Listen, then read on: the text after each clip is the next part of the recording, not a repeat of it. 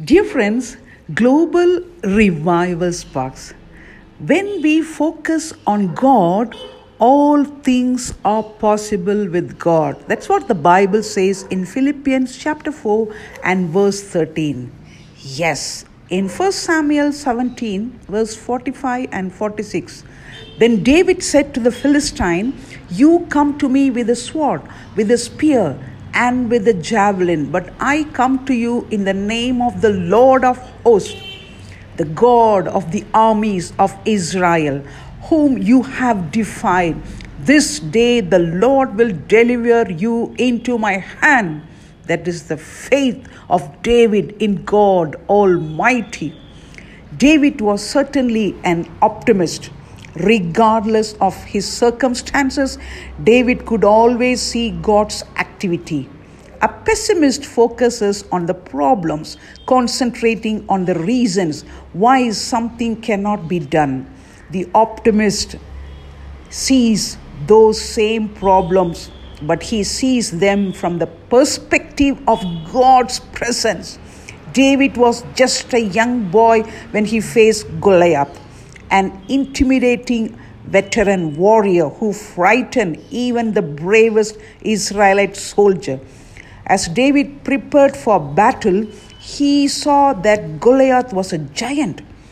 He heard his boastful tones. He could not fail to notice his enemy's weapons a sword, a shield, and a javelin.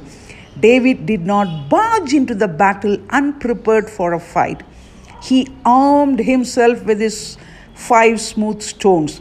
David was prepared for God to grant him victory with the first stone he hurled at the giant, or the fifth.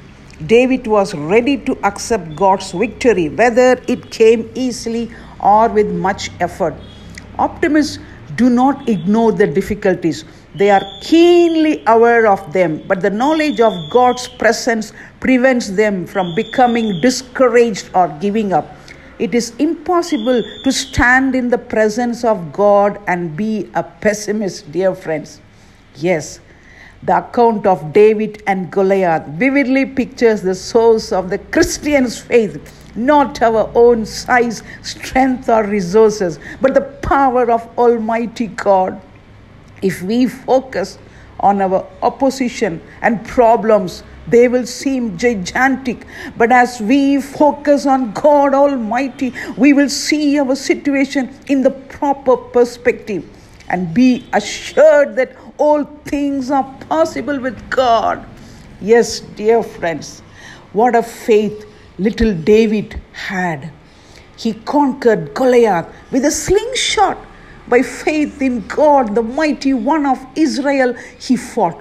A little boy's bold step of faith with God, his shield, made the champion giant fell flat on the battlefield. The greatest battle was won not with a gunfire, but by faith on God of the armies and holy fire. What's faith? It's a firm belief with all your heart. It never asks why, but why not? In all your doubts, dear friends, doubt not Jesus. Trust Him. Faint not in your soul. God is faithful to fulfill your goal that you're planning for His glory. Let's pray, oh Father Jesus Christ. No fears lurk within David's heart to cripple and hinder David had a heart that was unafraid. Give that same heart to me even now for your own dear name's sake. God bless you. You will be victorious in Jesus' name. Amen.